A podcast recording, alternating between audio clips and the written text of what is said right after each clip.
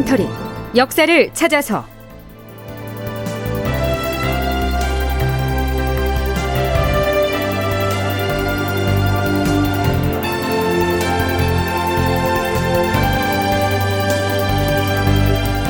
제 1054편.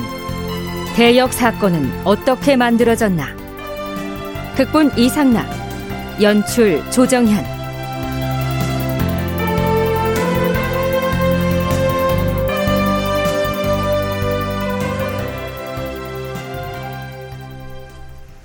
여러분 안녕하십니까? 역사를 찾아서의 김석환입니다. 서기 1615년 이때는 광해군 제위 5년째 되던 해인데요. 그해 4월 25일에 지금의 덕수궁에 해당하는 경운궁 서청뜰락에 죄인을 취조하기 위한 추국장이 설치되고 주상 전환합시오.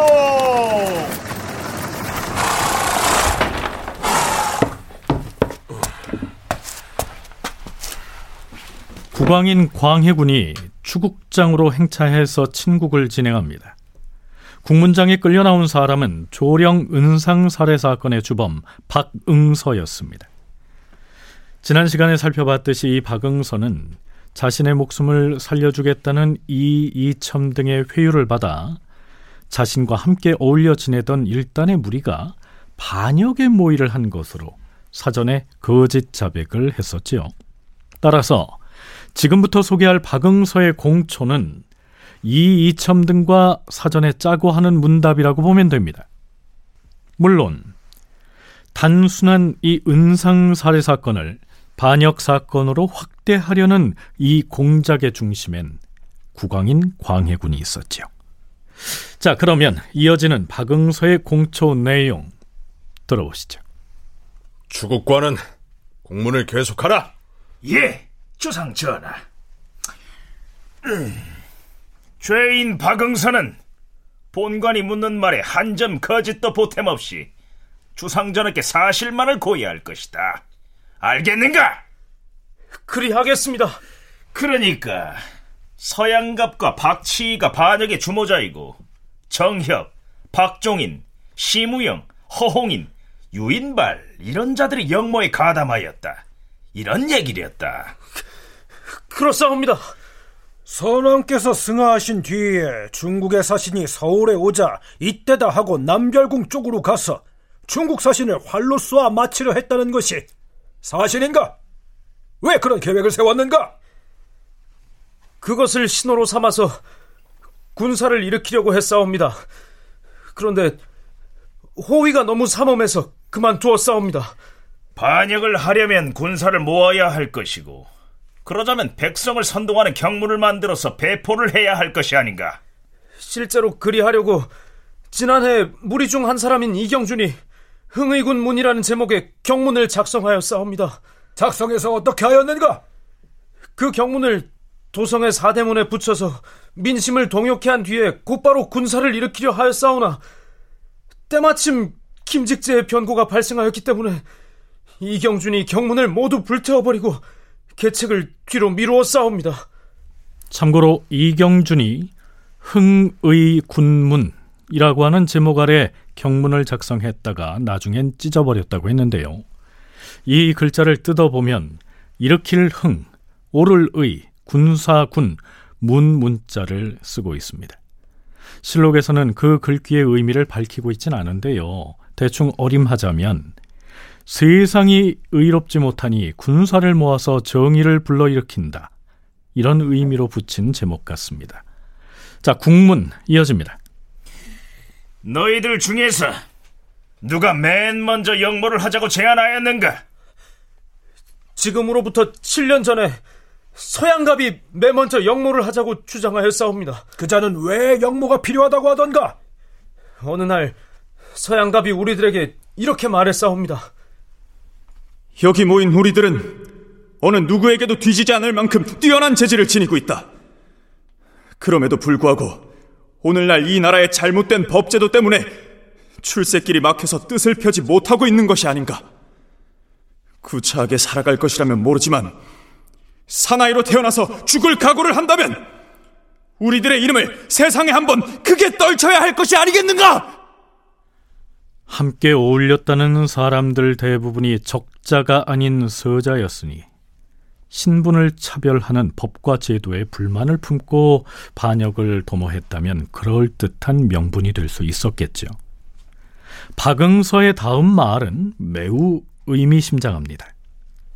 서양갑의 그러한 주장에 우리 모두가 찬동하여서 김평손, 김비 등을 추가로 만나 결탁하는 한편으로 무사들도 관계를 맺으려고 하였으나 금은이 없는 것이 한스러워 싸웁니다.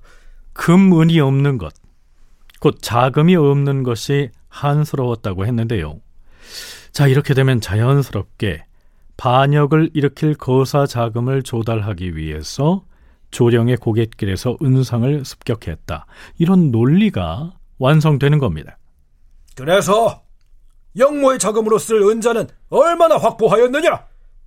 지난해 가을과 겨울 사이에 허홍인, 유인발, 김비, 김평손 등과 함께 세 차례나 경상도에 갔사옵니다.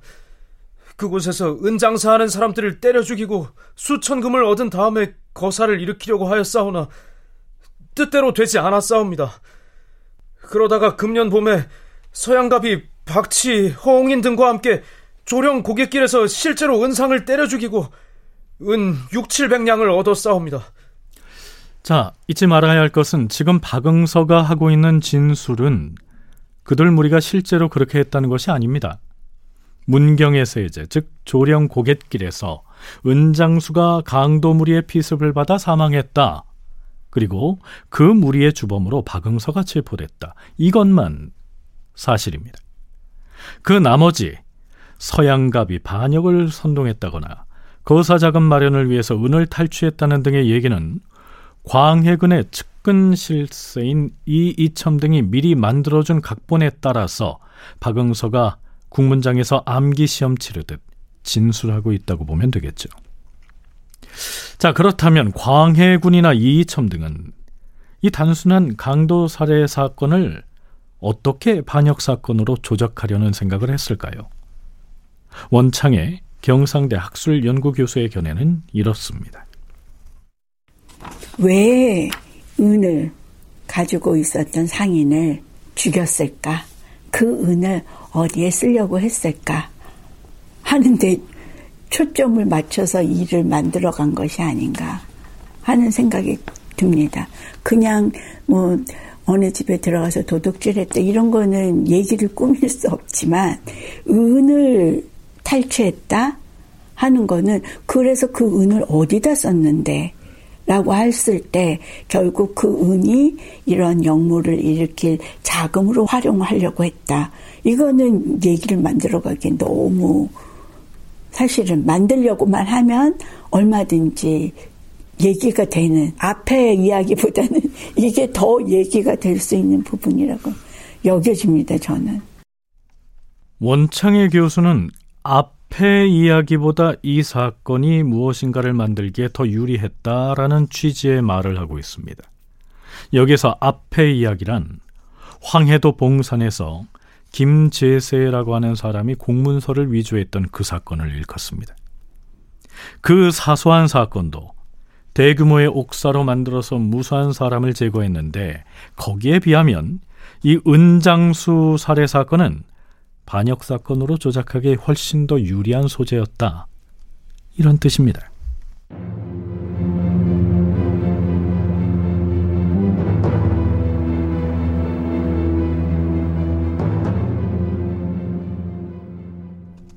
박응서에 대한 추국은 하루 종일 이어집니다.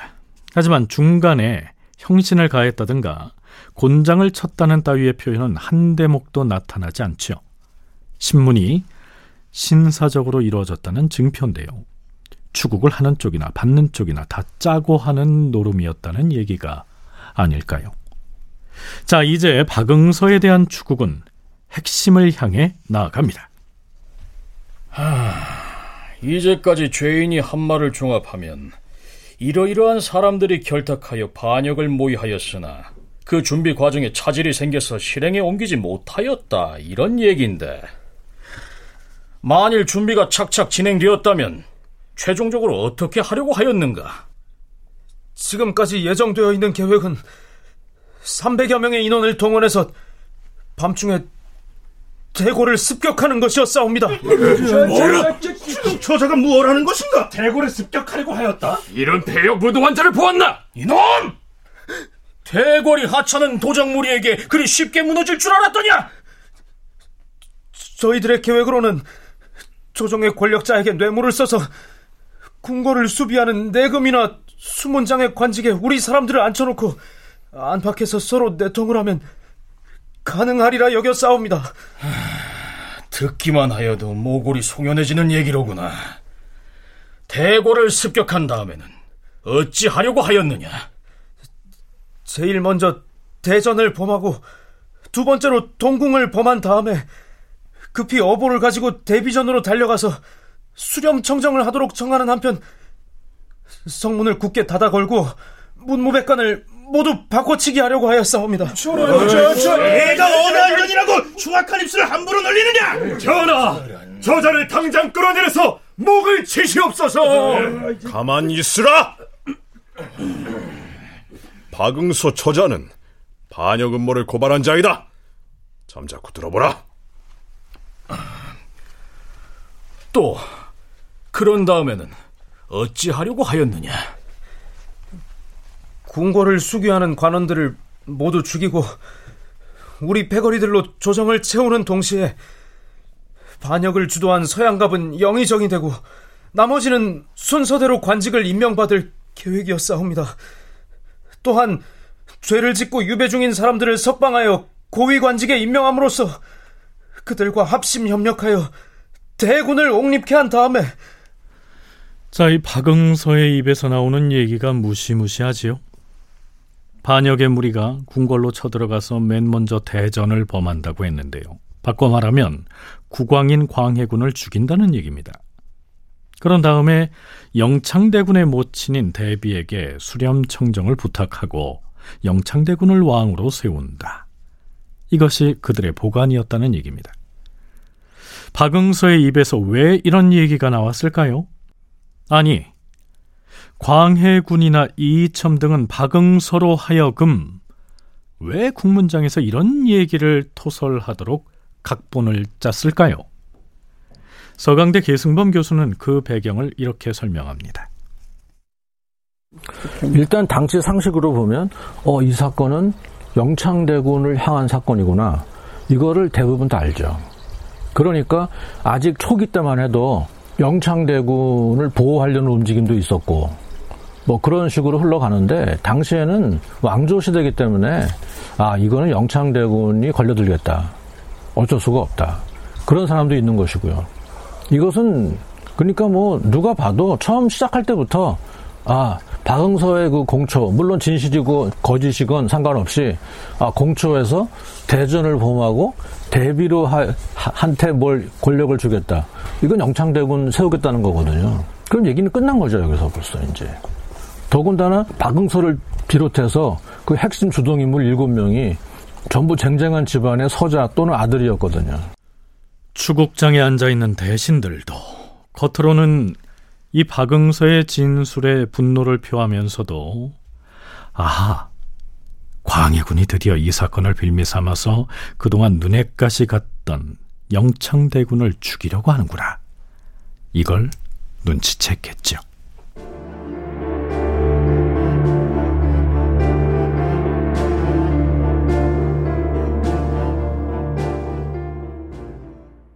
자, 그런데요. 앞서 소개한 박응서의 공초 내용을 곰곰이 복기해 보면요. 얼핏 듣기에 국왕을 갈아치운다는 등 뭐 어마어마한 역모 사건이 발각된 것 같지만 실제를 놓고 보면 구체적으로 준비되고 실행된 내용은 하나도 없습니다. 중국 사신을 쏴 마치고 그걸 신호로 군사 행동을 개시하려고 했지만 경계가 삼엄해서 포기했다. 군사를 대대적으로 모집하려 했지만 김직재 옥사가 터져 수포로 돌아갔다. 도성의 사대문에다 경문을 붙이려고 했으나 그것도 취소해야만 했다. 거사 자금으로 수천금을 얻은 다음에 반역을 결행하려고 했지만 뜻대로 되지 않았다. 모두 이런 식입니다. 말하자면 영모 사건이란 것이 박응서가 내뱉은 말 속에만 존재할 뿐 모두가 허상이었다는 것이죠.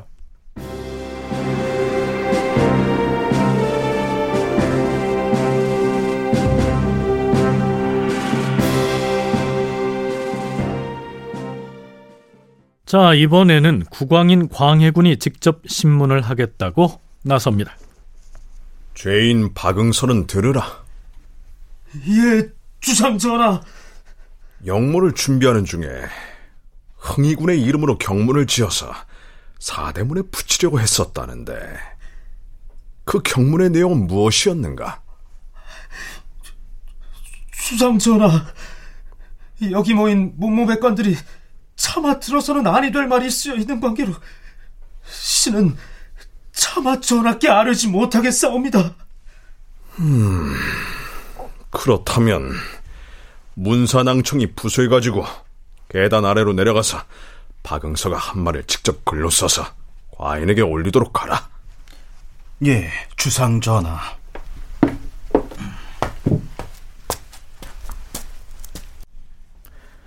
참고로 문산앙청은 죄인을 신문할 때 조서를 작성하고 낭독하던 일을 맡아보던 임시 벼슬 아치를 일컫습니다.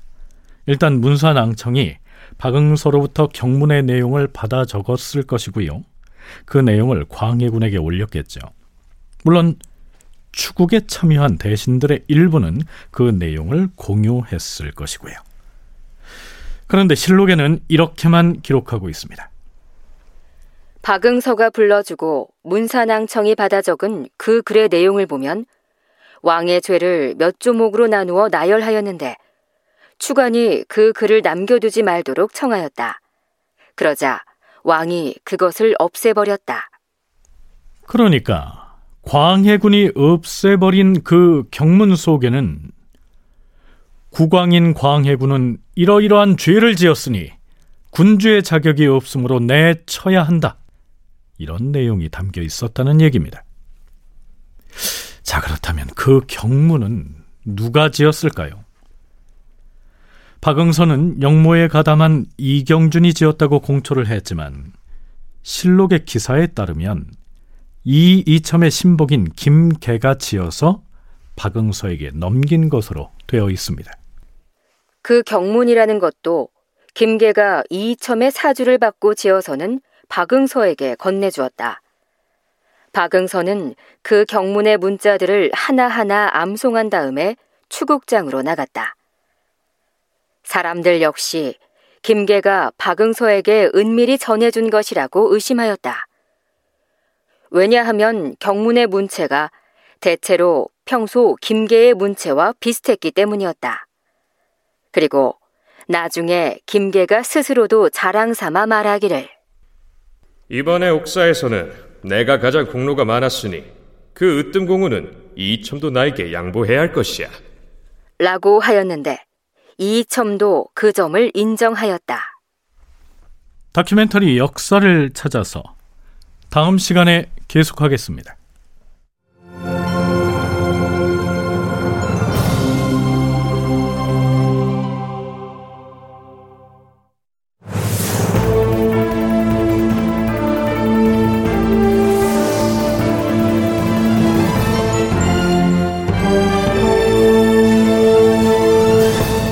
다큐멘터리 역사를 찾아서 제 1054편 대역 사건은 어떻게 만들어졌나 이상락 극본 조정현 연출로 보내드렸습니다.